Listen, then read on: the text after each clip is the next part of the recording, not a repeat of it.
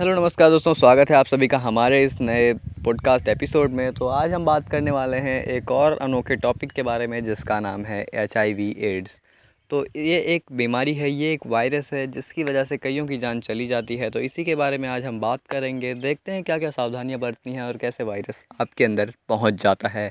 तो चलिए शुरू करते हैं। विश्व एड्स दिवस एक दिसंबर को मनाया जाता है।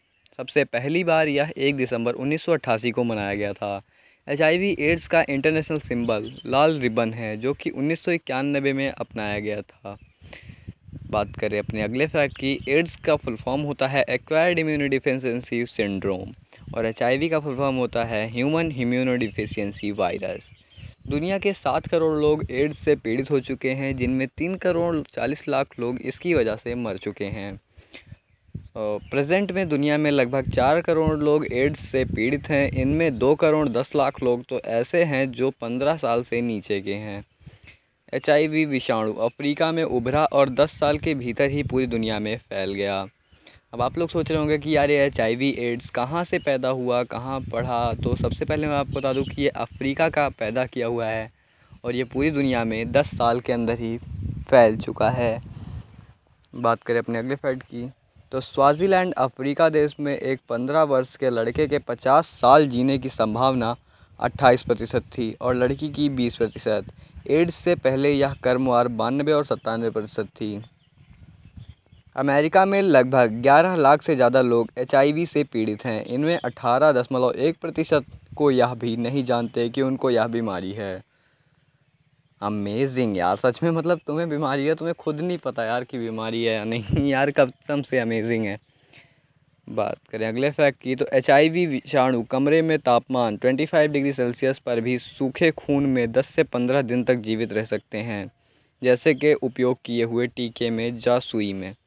मतलब जैसे कि आपने किसी इंजेक्शन को किसी के अंदर डाला, उसके बाद उसके उसके पास वो एड्स था और वो उसने ट्रांसफ़र कर दिया इंजेक्शन में और इसी इंजेक्शन को किसी मतलब ठीक ठाक इंसान के शरीर में इस्तेमाल कर लिया गया तो उसे भी एड्स हो सकता है।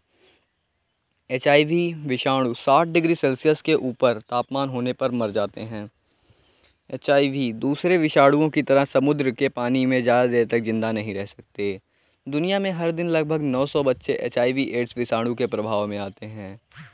एचआईवी एड्स विषाणु अब तक दो प्रकार सामने आए हैं एच एक चिंपांजी की प्रजाति से एच दो मैगम्बी बंदर की प्रजाति से। एचआईवी से संबंधित सबसे सरल सिद्धांत को हंटर थ्योरी कहा जाता है। इसके अनुसार 1930 के दशक में अफ्रीका में किसी व्यक्ति को पीड़ित बंदर ने काट लिया। उसने बंदर का मांस खा लिया, जिससे वह एचआईवी पीड़ित हो गया। इसके बाद सेक्स संबंधों के कारण यह फैलता है। तो ये एक स्टोरी है, जिसमें बताया गया था कि इसको हंटर थ्योरी भी बोला जाता है, जिसमें बताया गया कि अफ्रीका में कि एक इंसान था जिसमें जिसको बंदर ने काट लिया, उसने बंदर का मांस खा लिया। और उसके बाद वो एचआईवी उसको हो गया। उसके बाद वो सेक्स करते करते मतलब एक दूसरे से फैलता चला गया। और ये आज दस साल में पूरे विश्व में फैल चुका। बात करें अगले फैक्ट की, दक्षिण अफ्रीका में एचआईवी के सबसे ज़्यादा उनसठ लाख पीड़ित हैं। एड्स अब तक सबसे ज़्यादा रिसर्च की जाने वाली बीमारी है। भारत में दो दशमलव आठ प्रतिशत कॉल गर्ल ऐसी हैं जो एड्स से पीड़ित हैं। ज़्यादातर कॉल गर्ल सेक्स करते समय सुरक्षित तरीक़ों कंडोम आदि का प्रयोग नहीं करती। यार, कहना तो नहीं चाहिए बट ये काम ही गलत है, लेकिन आप लोग जस्ट एक ह्यूमर समझिए कि ये दो दशमलव आठ प्रतिशत कॉल गर्ल जो हैं, वो इंडिया की हैं और इंडिया में एड्स इन्हीं में सबसे ज़्यादा पाया जाता है। तो यार, मैं क्या कहूँ? तो चलिए, यही थे आज के कुछ अमेजिंग फैक्ट्स तो मिलता हूँ किसी और ने अगले एपिसोड में, तब तक के लिए धन्यवाद। सुनते रहिए पॉडकास्ट तब तक के लिए जय हिंद, जय भारत।